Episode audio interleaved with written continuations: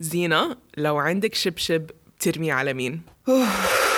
The patriarchy. Can you elaborate why this one specifically? Why today?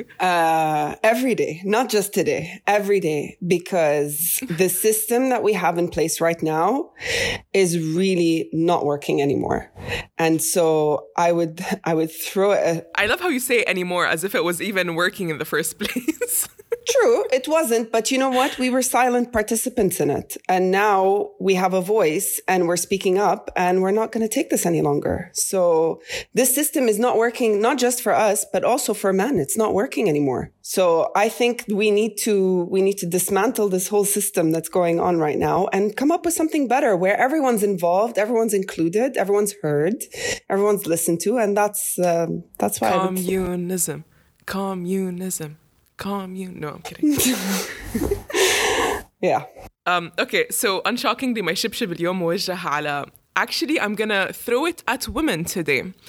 Controversial, ooh, but I specifically want to throw it at women who write men in books, because I am so sick of like reading a book and being like, yep, this man was written by a woman. I hate that. I hate the fact that whenever there is a male character with some kind of idealistic anything that is like basic, bare minimum nice, I'm always like, ah, written by a woman.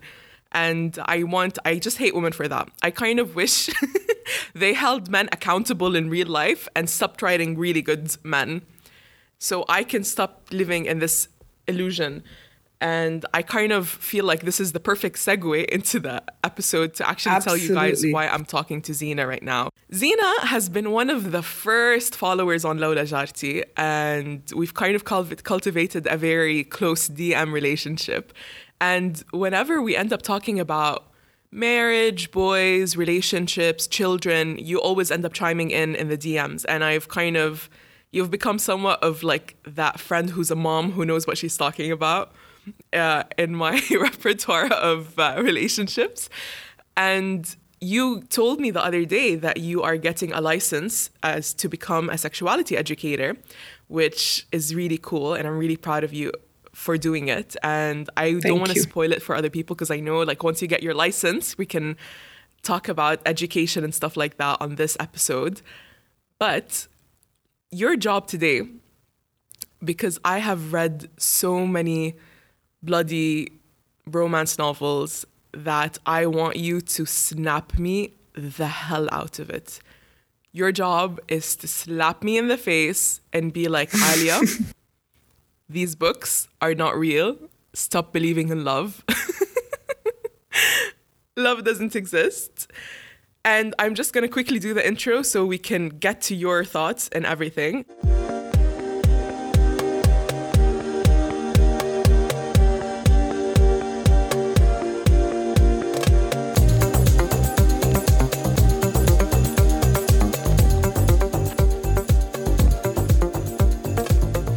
الباب مقفول والقلوب مفتوحة وأهم إشي القهوة على النار. أهلا فيكم في لولا جارتي البودكاست اللي بيجيب من طاق الحنك فايدة. اسمي عالية محمود AKA الفجارة واليوم معانا زينة. زينة ممكن تعرفي عن حالك؟ My name is Zina Malas. I am a mom to two children, two girls, and I'm a single mom. I'm 41. I live in Jordan. And I'm currently certifying to become a sexuality educator. I don't know what else you'd like to know about me. You have also mentioned how much you love romance novels. Yes, I love reading and I love escaping and fantasizing. It's a wonderful thing to do, but it's not realistic at all. Gonna burst your bubble here. Please do tell me now. You need to listen by the end of like 40 minutes or 1 hour. You need to like be like, "Khalas, I am done with love." And also, I'm currently halfway through a Colleen Hoover novel. Mm-hmm. So things are not going great. This, like my mental health right now is like destroyed by love. Well, the thing is, I'm not going to dismantle your idea about love. Well, what I'm going to do is probably rewrite what your idea of love is. I like that. What your idea of love is. I don't agree with one way of love or what idealizing love that you see in the movies or read in the books. That's all false and fantasy and everything. And it's nice to escape for a little while, but that's not realistic.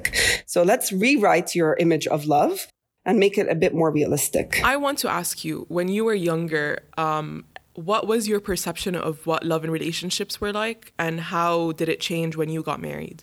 And if you would like to talk a little bit about your experience getting married and stuff, if you want to.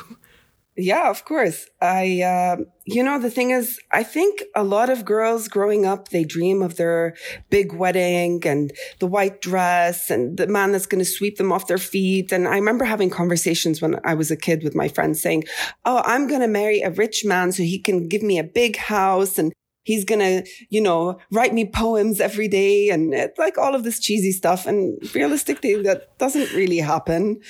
And I think it's a very common fantasy for young girls to fantasize about their wedding day, when in reality, your wedding day is only one day. And it's the whole marriage has nothing to do with the wedding, But what was the first time you really felt that the fantasy that you were sold as a child was not real? Like, do you have a specific moment that you can recall on that made you realize that relationships are not told in a realistic way? You know what? They always say that the best example for you for marriage is your parents' marriage. Well, alhamdulillah, my parents have a pretty good marriage and they're still together after 40 plus years. And, every marriage has its ups and its downs. Well, alhamdulillah, I think, my parents gave me a good guide or a good idea to what marriage is. But I think with the way things are changing in the world, with social media, with things you see on Instagram, and you idealize, like you always like couple goals, and you see like this gorgeous looking woman with this gorgeous looking man, and you think, oh my God, they have everything. And, I want to be like that. Or I feel like it's so not realistic. You are, I don't know. Fighting is normal. Arguing is normal. It's all part of a healthy relationship. And I think people need to they need to show that side. It needs to be more realistic. This, rose petals and flowers and stuff that you see online, it's not true, I think a healthy relationship for me is somebody that I can talk to about anything with no shame, without feeling disrespected, and just being heard. You put a lot of expectations on the other person. You put a lot of your hopes and dreams on the other person, and you get disappointed because this person is not in a book. He's not Prince Charming. He's not a fairy tale.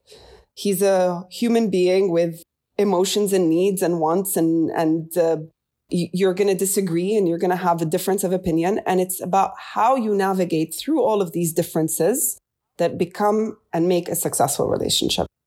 So I don't think there was one defining moment for me about where my bubble was burst, but there's always been a disappointment with men, which is when I was younger, I used to see that most men wanted a woman that's, beautiful and curvy or skinny or whatever it was. It was more about the physical aspects. And I was not this, vivacious, voluptuous, sexy bombshell, at all. And I was more proud of who I was as a person, what my thoughts were, my ideas. I wanted someone to challenge me. I wanted someone to talk to me. I wanted someone to fall in love with my brain. And I remember my mom was saying, no man is going to just want to fall in love with the brain. He wants the outside as well. And it used to make me so angry that what should it matter what I look like? Look, I'm an okay looking person. I don't consider myself ugly or anything, or, we all have our insecurities. But again, why should it matter to this person how amazing and stunning I look on the outside, when on the inside, I have so much to give? So yeah, that was a disappointing moment when I realized that boys, when they're younger, they tend to just go for what's shiny and looks good and everything. And that's like, ugh, I hate boys, Boys are stupid. Honestly, this is one of the things that, so I generally, and I read a lot and I love reading and I love writing, and it's literature is a very important part of my life. And I've never genuinely liked romance novels because I don't like the way that they're characterized. The plot is weak.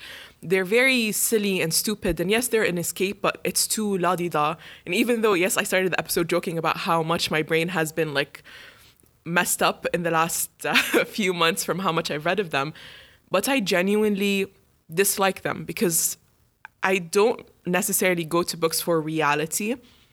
because I like dragons and wars and magic and stuff. But I don't like the idea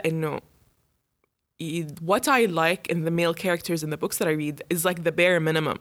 Literally the bare minimum. And the guy is nice, is polite, is not an asshole, is somewhat of a feminist, is also physically attractive because it is a book and they have to have like a 12-pack and everything. And I kind of end up liking the characters when they're just genuinely nice. And I keep thinking, okay, these books are not supposed to reflect reality, but like, what the hell? It's the bare minimum. It is the bare minimum.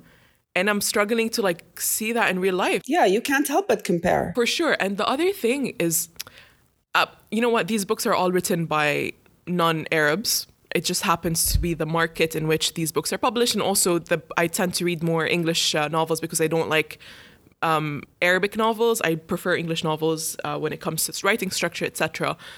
And I've never seen a structure of a traditional Arab relationship portrayed in fiction, because I'm not even like, I feel like there's so much marriage in the Middle East you're not just marrying someone because you love them and you want to stay with them.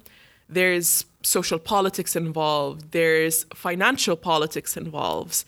There's so many elements. And now I'm a 25-year-old woman and I'm so confused as to how to navigate through this world. And at the same time, like, I want the idea of like fluffy love a la books, but at the same time, I don't know. I'm just so confused. And I'm trying to find a place again where I find optimism again in relationships and try to see Middle Eastern relationships as something that is okay and good and not just an arranged marriage kind of thing, because I'm not opposed to arranged marriages. But I'm so scared of the concept of them because I genuinely don't understand what is the outcome, what is supposed to happen in the end, what is the thing that you're supposed to look for in a marriage and all of these things. Because you know what? They don't really teach us these things. So no pressure, but you're supposed to fix all of this in an hour. Well, I always tell my friends, I wish that they would give a course in schools to educate people on how to have healthy relationships. Forget just marriages or whatever, just healthy relationships. We don't teach our children. Us as adults, we have to figure out how to have a healthy relationship with someone. It's only now through working on myself and going to therapy and improve and having my boundaries and working on myself that I've realized how to have a healthy relationship. And I have to do a lot of the work. The other person needs to work as well. It's a two-way street. But you need to do a lot of work. It's very easy to get into an argument with someone and they say, oh, khalas, and they just walk away and the problem is not solved. You need to have a healthy way to resolve conflict. You need to have a healthy way how to deal with your relationships. If somebody's, I've noticed this tendency a lot, is that if somebody makes you upset, you don't even tell them that they've made you upset. You just, khalas, I don't want to talk about it. Tell the other person. How's the other person supposed to know? Whether they're going to change their behavior or whether they're going to become nicer to you or talk to you or whatever, that's on them. But at least you speak your truth. So for me, relationships are all about speaking my truth. It's all about me being the best version of myself I can be, the best friend I can be, the best partner I can be, the best mother I can be. I don't want to hold anything in anymore. So I just think the world would be a lot easier of a place to navigate if people were more honest about their emotions and more honest about what they wanted in life. And we need to start doing this by educating people in schools, educating children in schools on how to manage anger, how to manage their disappointment, their expectations. They need to know how to have healthy relationships. And this starts at home. How can you have a healthy, and starts with yourself. If you're not being honest to yourself, how are you going to be honest to another person? How are you going to love? If you don't love yourself enough, there's always the saying, the first relationship starts with yourself. If you don't love yourself enough, how are you going to love another person? Or how's the other person going to love you if you don't love yourself? It's so true. As much as it's a cliche, it's so true. You need to love and respect yourself and then bring that to your relationships with other people. So I would say we need to educate children, especially we need to start young with how to have healthy relationships. What is the image of a healthy relationship? Some people, unfortunately, at home do not have healthy role models of healthy relationships. Sometimes their parents don't even speak to each other. Sometimes there's a passive-aggressive relationship between the parents. And this is what the children are learning, that this is what normal is. No, that's not normal. That's passive-aggressive. That's unhealthy. That's resentment builds up in a marriage. That's not a healthy idea of a marriage. So we as individuals go around life thinking, oh, this is what it looks like. Or, you know, or the things that we learn in movies. They're so unhealthy. A man who keeps you on your toes all the time. You're not sure where you stand. You're on a roller coaster of emotions. 1 minute, oh my God, I want him to like call me and to think of me and whatever. And then the next minute he's like, you know, hot and cold with you. And you're like, wait, what's going on? Where do I stand? Oh my God, I get butterflies in my stomach. That must mean I'm in love. No, that's not love. That's anxiety. That's anxiety. That is a roller coaster of emotions. That's why sometimes people tell me, you know, the guy is nice. He treats me with respect. He's so kind to me. He's so good to me, but I don't feel it. And I said, what are you expecting to feel?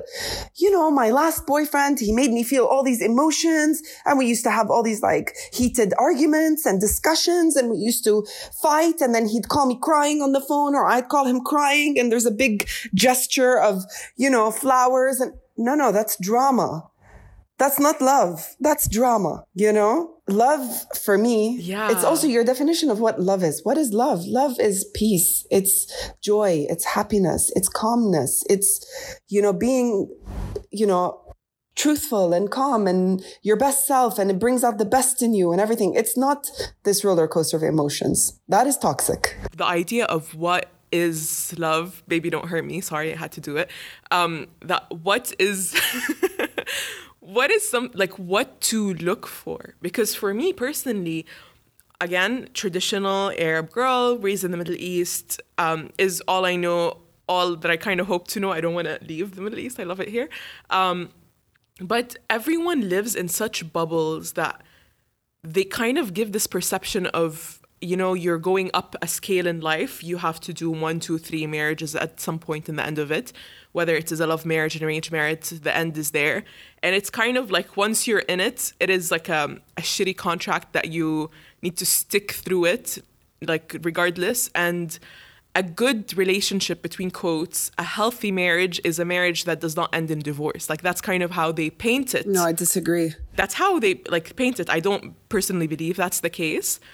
But I just, for me, like, the way that it was shown around me is that if it does not end up in divorce, therefore it worked, regardless if the person is happy or not. It's ridiculous because, honestly, I've seen so many miserable women in their lives, in their relationships, even if they have good money, they have good kids, their husband is quote-unquote good, but they're miserable. And honestly, I want someone to tell me, like, what is it that I should be looking for? What is it that I should expect out of a relationship? Because like you said, nobody educates you. And to be fair, I don't think anyone has educated our moms or our aunts or our, like, you know, we're just kind of going about life, the blind leading the blind. And the only time I feel like someone knows what to look for is when they, like, failed, quote unquote, as in, it ended up disastrous. And then they kind of started understanding what they actually hoped to find. And I really want to know, like, how would you teach your kids? Like, you have 2 girls at home. How would you guide them through their dating journey and relationship journey? Ooh, that's a tricky one. First of all, I want them to be complete whole people. They're not looking for somebody to complete them. This whole Jerry Maguire, you complete me, is all BS. I'm not looking for somebody to complete me. I'm looking for somebody to add to my life. And this is what I want to teach my children, that when you choose to be with someone, first of all, it's your choice to be with someone. If you choose to be single for life, I also support that as well. And we'll get to that. That's another subject. But it's your choice to be with this person. And when you choose to be with this person, you don't need to expect everything from this person. And this is another mistake that I feel a lot of people are doing. You have such expectations on this one person to fulfill every emotional, physical, mental need that you have, that it puts so much pressure that with the minute something fails or in your mind is a failure, that's it. Oh my God, it's a disaster. It's the end of the world. No, it's not. You cannot expect this person to have everything. You can get some of it from your friends. You can get some of it from your family. Whatever other needs that you have that are not fulfilled, you can find them in other places. It's too much pressure on one person to fulfill every single need of yours. That's the biggest misconception, is that I found my soulmate and he completes me. No, he does not complete you. He adds so much value to my life. Yes. He brings out the best in me. Yes, I learned so much from him. Wonderful. But he does not complete you. You are a complete human being all on your own. That's the first thing I would teach my children. The second thing I would teach my children, my girls especially, is that if you see a red flag, do not ignore it. Do not think that I can fix this or it's not that big of a deal. I can work on it later. No, I'm sorry, Habibti. The only time you can change a man is if you're his mother and you're changing his diapers when he's a baby. That is the only time you can change a man. That's hilarious. That is so real. Ignoring red flags. Oh my God. Oh my God. Oh my God. If one more Arab woman tells me you need to lower your expectations, no. I will grab like afaidi, khalas, done, ship, heading, nuclear ship, heading in her direction, because I can't deal with this. We're just literally like, وقت الخطوبة, they see red flags, هيك بيرفرفوا all around them. Red flags, red flags, red flags. And they're like, لما يتزوج بيعقل, لما يتزوج بيهدى, لما يتزوج بيصير. Really? And this is another misconception that we do this is another thing that we do in the Arab world, especially moms, and moms are very guilty of this, is that when they have sons, they think a woman can fix my son. A woman will make him عاقل or راكز, or he'll be responsible suddenly. He's not been responsible for 35 years of his life, but suddenly the woman will fix him. And this is what I also want to teach my daughters. You cannot fix a person.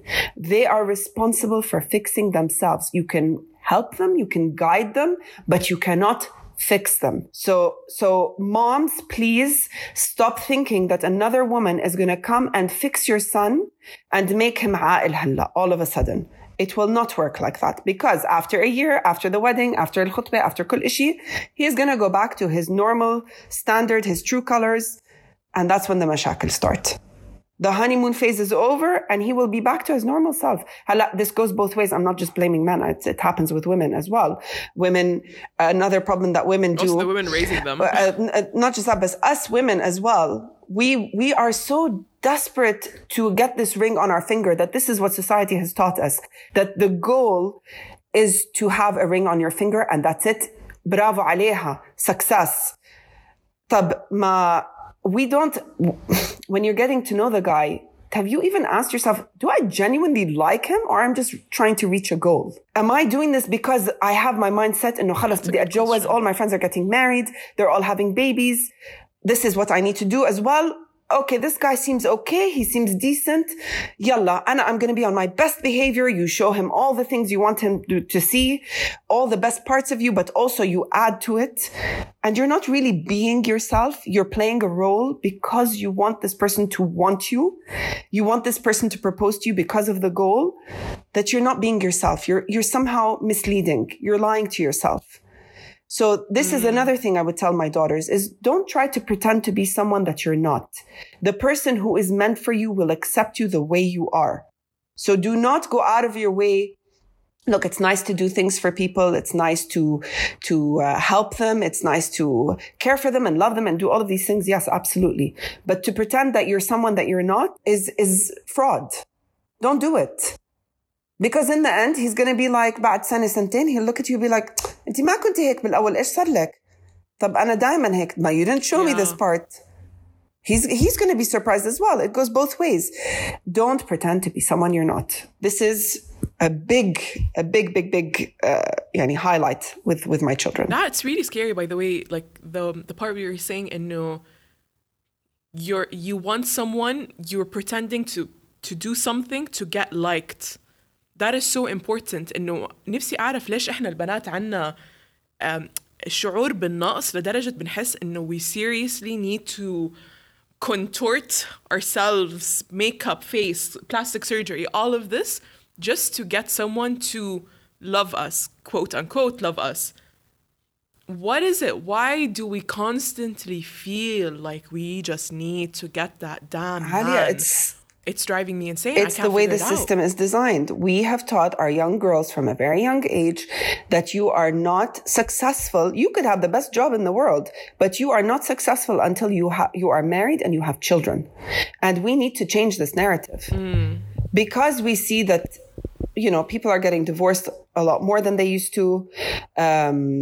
People are choosing not to have children even when they're married.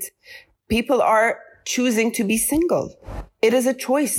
They would rather be single. So why do we make them feel like it's a failure? Society has taught us that you are nothing unless you get the ring on your finger and you have a child, because this is what life is all about. I struggle with this with my own family as well. I have members of my family who've said, I have a couple of friends who are in their 40s and they're not married. They don't have children, never been married, never divorced, nothing. And they say, haram, ya haram. She's missed out on so much. Khalas, rah alayha. La, ma rah alayha. She's decided she doesn't want to get married. She doesn't want to have children. She hasn't found the person she wants to spend the rest of her life with. Why should she settle for less? La, la, haram, haram. She's missed it. Ooh, she'll never know the joy of having children. Tab, maybe this person chooses not to have children. La, ghaltanin. Lesh ghaltanin. This is her choice. This is her journey. This is her life. So it's what we've been taught from when we were children. This is how life is supposed to go. And if you don't do it, you are less than a woman. That's why we feel إنه في نقص فينا. We, Ya Allah, I want him to like me. I'm not good enough. I need to be better. I need to fix my face. I need to fix my nose. I need to go to the gym and work out 30 times a day. I need to... يعني, this is how the system is designed. We make everything about the way way a woman looks. Yee bish'a, yee halwa, la yee ma ba'rif ish. Shifti kasmatha, shu bish'in. We're always critical. Sorry, do we say that about a man? Do we go to a wedding and say, shift shu labis? Ma absha'u? Ma hada bihki hek. But we say it to women. Hzamu ma bilba ma shuzu? But who does that? We women, we do it to each other. Women. Yeah. Why? Yeah. We are the gatekeepers of the patriarchy. Listen, you're talking to a super feminist right now. We are doing the work for the men. I've had someone at my mom's friend. Yeah, that's so true. Yes. I had my mom's friend once tell me when I was single in my late 20s. And she said to me, we were having a discussion once. And she looked at me and she said, do you always try to show people that you're smart? And I said, but I am smart. And she said, Habibti, no man is going to want to marry a woman that shows him how smart she is. He's going to be very intimidated. And I said, then that's not the kind of man I want to be with. She said, you need to dumb it down a little bit. So what are we teaching our children? Even when we're good, we're too good. So we need to lower our standards. Like, no, why? By the way, for the listeners at home, my jaw was at the floor. I'm just letting you know. I figured this drives me auntiat. Auntiat. This show is created because I love aunties and also because I hate them. Essentially, they are really the bane of society, the gatekeepers of the patriarchy. No, they don't know any better. That's the problem. This is what they've been taught. The whole goal in life is to get married and to have children. And if your child doesn't do that either, they are a failure. So we need to ensure that our daughters are married with kids. And look how everyone will be so proud. And she's a success. I have a friend who is the CEO of a company and she is awesome. She is in her late 30s, never been married, super successful, has mashallah alayha, a great paycheck, lives on her own, does her own thing, travels to every country she wants in the world. And yet I've heard people tell me, ya haram, she's not married. She'll never get married like this. Tab, who says that this is what she wants? Mabsuta al-banat aisha hayatha. She's successful. Would you ever say that about a man? No, you wouldn't. CEO of a company, private jet, وما بعرف إيش. Bravo عليه. طب ليش مش bravo عليها? Why do we measure women's success with marriage and children? Why? Because biologically we're supposed to procreate? I'm sorry, you're excluding all the other women who are not able to procreate. Yeah, that is really valid. That's really, really serious. I mean, the thing is, that's one of it. Like, you know, that's one part of the whole marriage thing and why to get married. But بحس there are two weird reasons why people get married. Either like safety and structure and like the social necessity to be a team in a form of a marriage. And then on the other hand, it's the lovey-dovey romance, cuteness, blah, blah, blah kind of thing. And I am like so confused because like at one side, I'm like, I kind of don't want to share a bathroom with someone. That's literally my biggest issue in life. Oh, by the way, that's a key to a happy marriage is separate bathrooms, by the way. Okay, listen, you know what? Sometimes I know I'm smarter than people think I am because I have literally said I will not get married unless there are two bathrooms in the house. I have said that. Okay, guys, I am a genius sometimes. You know what's one of the things that you know, because like how like, you know, it's an upgrade. Of course I'm living in my parents' house because I am a single Arab woman and I have to share a bathroom and I'm literally like, yani, I upgrade. I finally move out. عشان I share a bathroom again. ما فشر. أبدا. I refuse. That I do not want. No. This is such a serious issue for me. If anything, I refute. Nope. I'm with you on that. I don't want to share a bathroom again in my life. I am absolutely with you on that. No. For sure. But but yes, like you said, there's many different reasons why people choose to get married. Some are societal pressures. Some are, you know, your own pressure because you want to have a child and you want to get married and you want this, you know, this fairy tale. Some are for financial reasons. And some think that if I don't do it now, then when will I? I'm getting too old. I might as well do it now. Okay, this person seems decent. I might as well. And there's many reasons why some people want to get married for the wedding. I know lots of women who just wanted the fairy tale wedding. And when the wedding was over and, you know, the storm after the wedding happened, it's like, خلاص, and oh my God, what an anticlimax. I know I'm stuck with this person now. What do I do? You know? It's a lot of investment for, what's it called? Not a lot of bang for your buck. Mm-hmm. Buck for your bang. Bang for your buck. One of those ways. Yeah. It does feel a lot like that. Saraha, it's something that really scares me. Because a big part, you know, also moving out of your parents' house, one of the only ways you get to do that is either you get a job outside of the country, which is not easy, or you get married. And it's like you're choosing which is the lesser of evils. It doesn't, Anjad, the romance novels don't have anything to do with Arab relationship culture. Not at all. No, they don't. And another thing that I wish people like talk about, we're in this transitional era of, you know, old school arranged marriages and now dating is more accepted by society. Yes. Who's writing the guidebook? How do we navigate through this world? You still have women who are so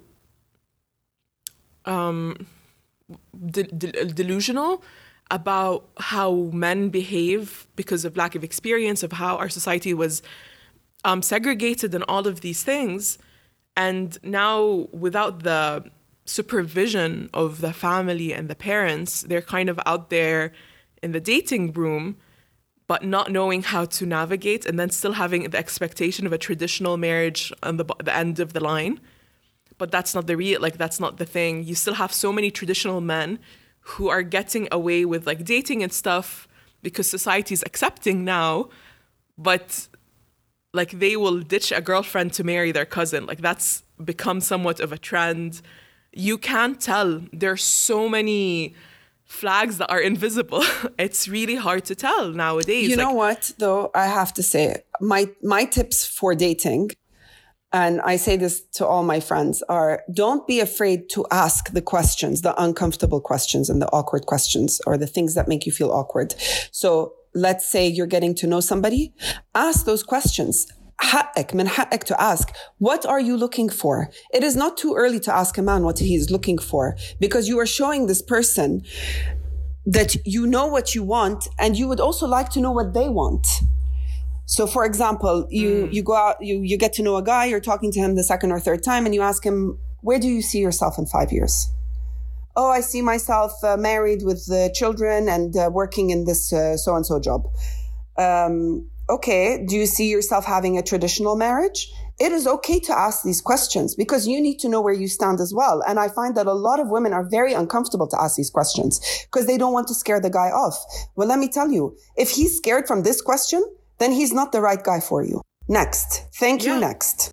You know, and min haqq kaman to say, if he asks you, what are you looking for? And she says, you know what? I would eventually like to get married, whether it's in a year or 5 years, but eventually, yes, I would like to get married and have children. If this is what you want to do, good for you. You know what you want. And you shouldn't be afraid to ask for it or say it. You're not asking this guy to marry you. If he runs off again, that's his problem. He's not the right guy for you. Get to know each other. Talk. Discover this person, what they think, how they think is very, very important because it indicates what they're going to be like later on when you face problems and when you face issues, how they think about things. These major issues are very important. And we're yet too afraid to ask them. I have friends who've dated men for 3, 4, 5 months. They haven't even asked them what they're looking for. They just automatically think, no, he knows I'm a serious girl. He's going to take me seriously. Yalla, yani inshallah, kaman 6 shhur, he'll propose to me. You didn't ask him. Don't be surprised. As about shahr, he goes and he marries his cousin. لأنه ما سألتيه. Yeah.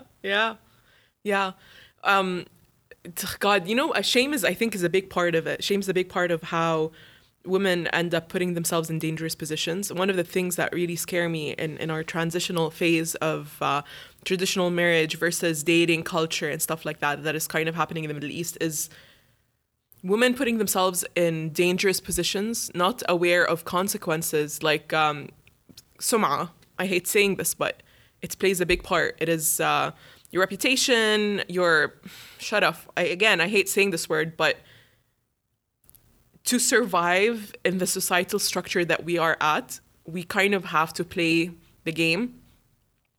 And living in this la-la land of assuming that a guy is decent just because puts you in a lot of trouble. And that's something that we discussed in the last episode about how we were raised in all-girls schools and we were not taught how to anything about how a man thinks or behaves.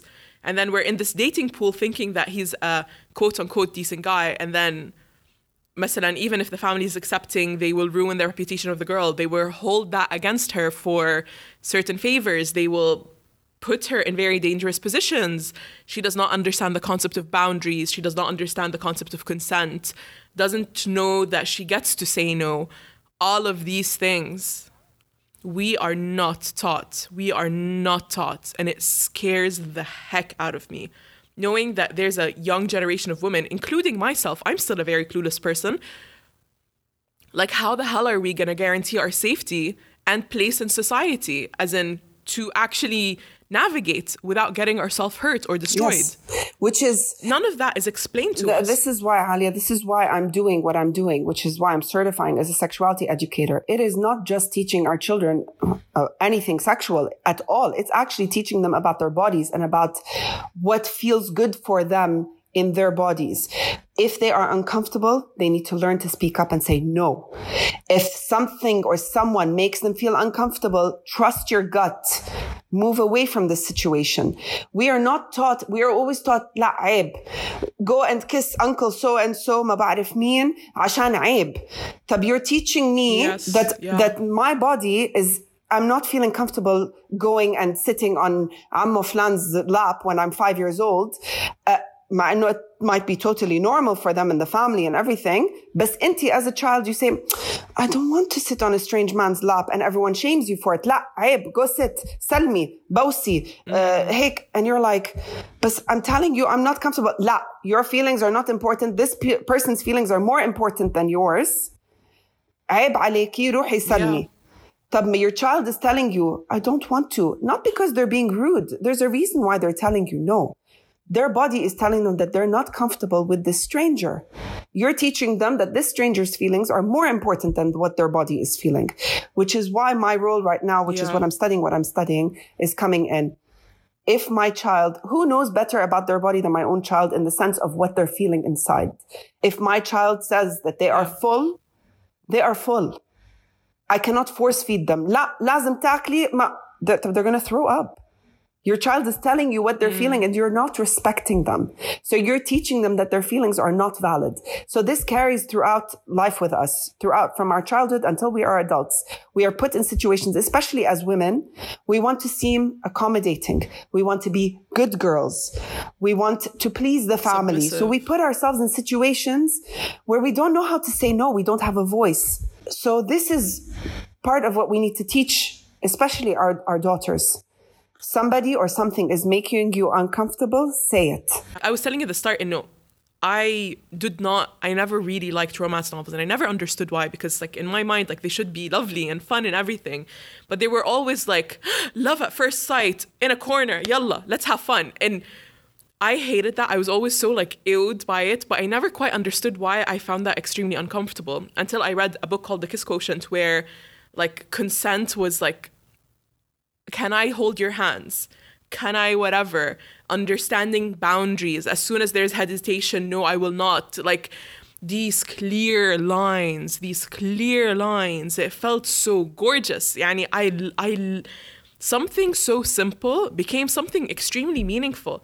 And these are like really small red flags that I never quite understood were important. One of the best advice that I have ever gotten from the internet, from TikTok, thank you TikTok, was test a man on small no's before you actually go get serious. So something as simple as he says, oh, can I help you with this? You tell him no.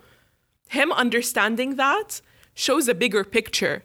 If he's like, no, I am man, I will hold back, I will whatever, that immediately tells you that this is a person who is incapable of understanding boundaries. Is not respecting your no. Yes. And why are women just choosing to ignore this? Because they see it as chivalrous. Like, it's crazy. The signals are getting mixed up. They see it as chivalrous. Zalame, Rijal, he's coming to help me. But you said no. Yeah, I hate that word. You said no for a reason. And this is also another side to the coin, which is we need to teach our sons that when a woman says no, it's no. When a woman doesn't give you a yes, that's also a no. When she says, I don't know, that's not a yes. That's an I don't know. Please respect it. Yeah. So it's not just teaching our daughters, it's also teaching our sons that they are not entitled to anything. There is nothing sexier than a man who understands and listens and respects to a woman's no. 100%. 100%. There is not. That's so simple. It's so simple. Like just the idea of a man understanding what a no is. The fact that we're like, oh, it's so sexy, tells you how messed up society is. Like how much they have been missing out. It's ridiculous. It is ridiculous. And you know why you love the book that you were talking about is because you're being heard. Your no is being heard. Your yes is being heard. That person is listening to you. We are so not used to being heard. If we were to compare traditional marriage to love marriages, one of the things that really scare me, تعرفي كيف إنه okay يلا الشوفة, okay يلا الفاتحة, okay يلا شوفة number 2, okay يلا you're engaged, you can hold hands, يلا kiss. And no, you're like kind of put in this bubble where you're a mignonette. Is that the word, mignonette? Marionette, sorry. You're like a marionette being controlled by your parents. And no, this is when you kiss. This is when you make babies. Yalla. And you don't have a place to listen to your own cues. You don't understand what the hell is happening. Not to mind the fact that there's zero education of what is actually supposed to happen. Well, that is a whole other subject we can get into later. It's scary. I don't want to get into it. There is a book by the comedian Aziz Ansari. I think it was called Modern Romance or Modern Dating, something like that. I read it last year. He was basically giving case studies of different countries and how dating is across different countries. And there was, I think it was somewhere in South America. I can't remember exactly where, but basically they're notorious. The men there are notorious for not taking no as an answer. So they go to a club or whatever. whatever, and they try to pick up a woman there, and the woman says, no, thank you. And they keep, for them, it's like a green light to keep trying.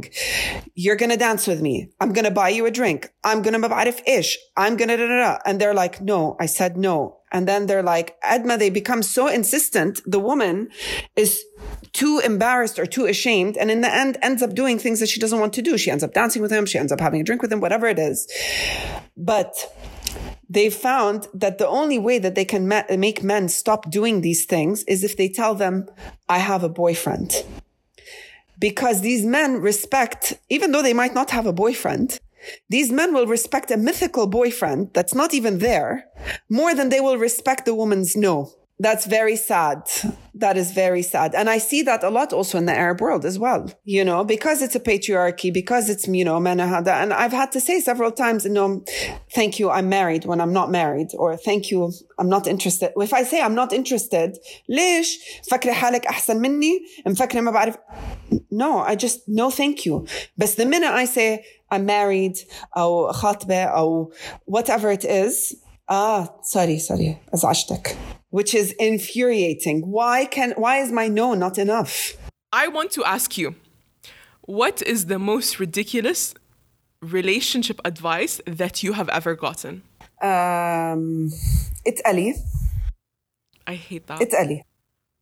What do you mean? Play hard to get. That is the worst for me. I hate this piece of advice. I'm not playing. If the other person is playing, that's on them. He wants to play a game with me. He doesn't want to call me when he says he will. I'm not interested. It's very simple. It's very simple. I don't play games. And anybody who tells me to play games and dating is a game, you're not doing it right. You're literally just going to end up playing games your whole life. I hate it when we tell women, show him that you don't need him. Show him that you don't care and he'll come running to you. That's a red flag. That's not somebody who likes me for me. It's somebody who likes the idea of me. And because I'm not being available to him, he just likes the idea of me. Not because he really genuinely likes me for me. It's weird that people don't recognize these red flags. It's scary. I can't think of another word to describe it other than scary. By the way, you're doing such a swell job of killing romance for me. So thank you.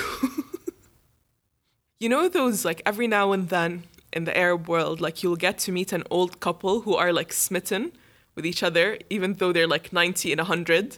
Like, every now and then you get to see, like, one couple who you feel like, wow, they actually like each other after years and years and years and years. Yes, but do they actually still love each other? Or is it a woman who's accommodated her whole life and she resents him, but she says, yalla bamashi hali? Is it a man who says that the best way to avoid arguments is to just tell her, yes, she's right all the time? But these are not healthy relationships, you know? This advice, for me, is so outdated, and it's not relevant, and it doesn't treat your partner as your equal.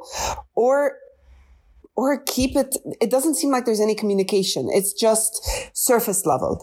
Would it be lovely to be 80 and holding hands and still be in love? Yes, it would be great.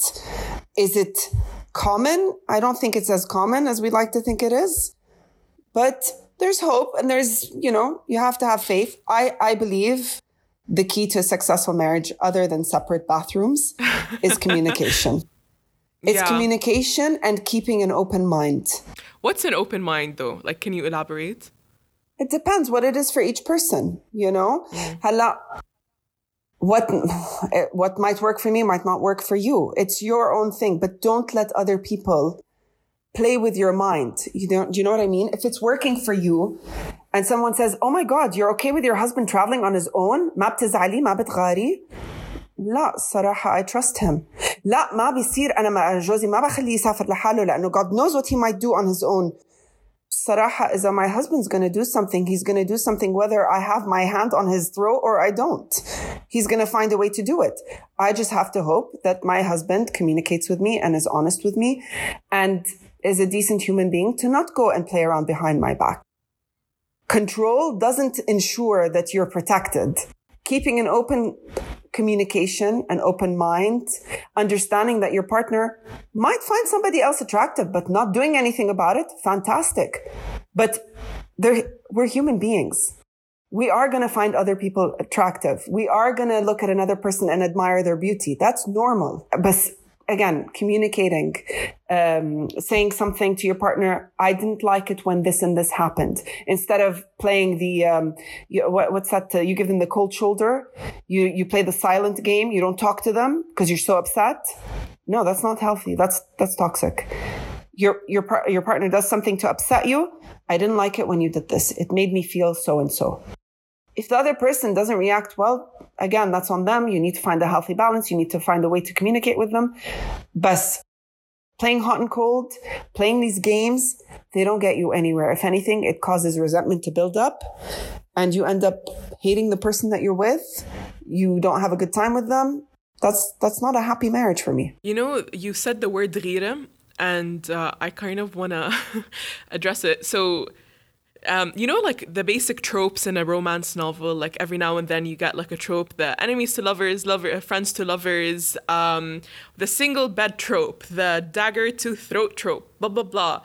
One of the tropes that I love to read, but I hate in real life is the jealousy one. Because like when you're in a book and the guy's like in the room, like simmering in the corner as the man is talking to me, like that type of thing in a book. Fun and games, and it's cute, and I love it.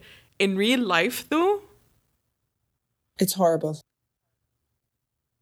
أول ما إنه مثلا حدا بيسألك إنه إيش إنه زوجك ما بيغار عليكي، أنتي لابسة هيك ما بيغار، أنتي ما بتغاري. Like all of these things, it's so toxic, and it's like الغيرة is considered a good trait in the Middle East. No, it's not. Absolutely not. It's so unhealthy. And it's so toxic. It means that this person has an insecurity about something. Mm. When I find myself getting jealous or upset about certain things, like in my marriage, if I was... It all depends on the other person. My ex-husband never made me feel jealous about anything. He never made me feel insecure about anything in the sense that I was worried he would go do something behind my back because I trusted him. And if there's no trust, then you're just playing games. Mm. You know? I have to believe that this person is a good person and this person won't hurt me. And if I feel ever any jealousy arising, I need to talk to him and I need to do it in a healthy way and tell him, you know, when you talked to so-and-so, I felt a bit upset. I felt like maybe you found her a bit more attractive than me. What's wrong with saying that? Are you afraid to say that because it shows that you're insecure? No, you are insecure. Wouldn't you rather your partner knows than you keep it inside and boil up and resent him? No, I'd rather tell him, you know, it made me a bit uncomfortable. You talked to so-and-so for a few extra more minutes and I felt a bit jealous. Like, is that okay? Like, is that normal? And if he, I mean, obviously his first instinct is to say, but nothing's happening. I'm just talking to her. And you need to realize like, yeah, this is something I need to work on myself. He wasn't doing anything wrong. He was talking to so-and-so's wife, but I felt jealous. And you need to look into yourself. There's something insecure in you that's making you feel this jealousy. Whereas if a person is doing it to play games and is azdan going out of their way to make you jealous... Again, that's game playing. I feel like there are very clear signs that we choose to ignore rather than are not seeing. I think there is quite a bit of that. You know what? Tell me green flags. What are green flags? What, in your opinion, are green flags that someone needs to look for immediately? I liked your example of say no to a man, little no's, and then see how he handles those no's. That is a great exercise, by the way. And I'm not saying you have to test him out all the time, but it is a good indicator of how a man can take rejection. How a man takes rejection is a very, very, very important green flag. If he's secure and confident of himself, he'll know that your no has nothing to do with him. He'll know that your no is your boundary. Mm. And he'll respect it. That is a very big green flag for me. Another man who doesn't dismiss what I say is a very big flag for me, like a big green flag for me. Somebody who listens to what I'm feeling and validates my feelings and is not dismissive of them. For example, I'll say, I had a really bad day. I got into a fight with so-and-so. This and this happened with my daughter, blah, blah, blah. And they'll just be like, oh, you think you're the only one that had a bad day? Listen to what happened to me. يا عمي, I'm telling you عشان I want you to listen to me. I want to be heard. Mm-hmm. Somebody who says, you know, I'm sorry you had a really bad day. That sounds really tough. I hope tomorrow is better for you. Thank you. That's all it took. It was just that one little validation. Yeah. So that's another big green flag for me. Also, ideally, I'd love the man to be a feminist nowadays. So, I mean, that's great. So, yeah, that's a huge green flag for me. Dancing in the camera for you guys who can't see. Yeah. Yeah, a guy who's a feminist. Ugh, love it, love it, love it, love it. And one more note about feminism, though, is that there's this big misconception that feminists hate men. I actually don't hate men. I want to, my form of feminism works with men because I want to join forces with men. I want us all to do better. I want women to be heard because we've been doing this the man's way. We've had the patriarchy. We've had men in government all the time. People don't represent us accurately. There's so many aspects to the patriarchy where men are always the ones in charge and it's not working anymore. The system is not working. So let all of us come together. Let's educate our brothers, our fathers, our sons on what we want, what will make us feel validated and heard. How can we fix the system so that it's not also just toxic for them as well? Because the patriarchy hurts men as well. This whole toxic masculinity, and everyone rolls their eyes every time I say it, but really there is such a thing as toxic masculinity. Men have been taught not to show emotion, that it's macho of them if they act all tough and jealous and don't show emotions and don't cry and don't express how they feel and don't communicate how they're feeling. It hurts them. Because if the minute they feel, when we say this is weakness, it's not weakness. The minute they feel a tiny bit of emotion, sadness, they say, oh my God, I'm not being a man. I need to toughen up. I need to man up. No, you don't. Your feelings are valid. You're allowed to feel what you're feeling. It's okay to be sad. It's okay to be angry. It's okay to feel all these feelings. Feel them, grow with them, sit with them for a bit and grow from them. This patriarchy teaches men that you are providers. You need to take care of everybody. You need to mab'arif-ish. No, guys, let's all work together. Let's help each other. Why is it so difficult? You know what's a red flag for me? Mini red flag. Like if I have to actually define and explain what feminism is, we're not at the same level of intellect, let's be real. But I'll give you an example. A man who doesn't know what feminism is or doesn't really have the right idea about it, but is willing to listen to you and is willing to hear from you what you have to say and what your definition is and how important it is in your life, that's a green flag for me. You know something, there's also, by the way, my cat is snoring in the corner. If you hear that, that's him. God, my cat is such a man. He is a man. There's this kind of like cycle of abusive relationships. I've read it in a romance novel. I've read it in like that kind of way that it's set up. And it's like this really weird cycle that is sometimes extremely subtle where a person is extremely, extremely, extremely abusive, let's say emotional abuse, physical abuse or whatever, and then like does something nice afterwards. And somehow, oddly, a woman will ignore everything and just remember like that kind moments. And I remember I was watching something for Dave Chappelle and he was talking about a book that he was reading about a pimp that was famous in God knows when. And like the pimp's way of making sure that his hookers remain loyal is he would physically beat them up, and then would run them a bath, give them 2 Advils, and then suddenly, like, they would be extremely loyal because to them, they would forget all of the pain and just remember that soft moment that they helped, that they were healed. This is, I don't know if you've ever read Florence Given's book, Women Don't Owe You Pretty. No. That is a great book, and I highly recommend it to everyone who's listening. Basically, she says that we hang on to crumbs. Mm. We literally hang on to crumbs, that the minute we get a little crumb here from a man or a little crumb there, oh, he called me. Oh, he liked my Instagram post. Oh, he threw me a crumb. Oh my God. Yes. No, I like him. Look, he's nice. Guys, the bare minimum is he needs to be nice. That should be standard. That shouldn't be the ideal. That is the standard, you know? And any form of abuse, whether mental, physical, psychological, you need to get away from that. Yeah. That is a form of grooming. He's grooming you to like him, to want him, to stay with him, it's a codependent relationship. It is not healthy. Do not wait for crumbs. You deserve the whole cake. You deserve the whole cake. Okay. We've been talking for an hour, 15 minutes. First of all, you've done a very swell job at getting my mind off of romance. I don't know if you have broken me, because I was already broken before reading them in the first place. But you're right. Like, I keep... I needed a reminder. I needed a reminder that, you know, things are not very la-di-da. I'm very, very, very, very grateful to have avoided relationships so long. So, like, I'm 25, really not... Like no experiences in relationships whatsoever. By choice, truly. And I'm very, very grateful for it, because if I had like dated when I was a teenager, it would have been a disaster. I wouldn't have understood consent, any of that. It would have been such a big problem. And now that I'm older, I kind of like understand what I want, things like that. I have read enough romances to like blur my brain cells to oblivion.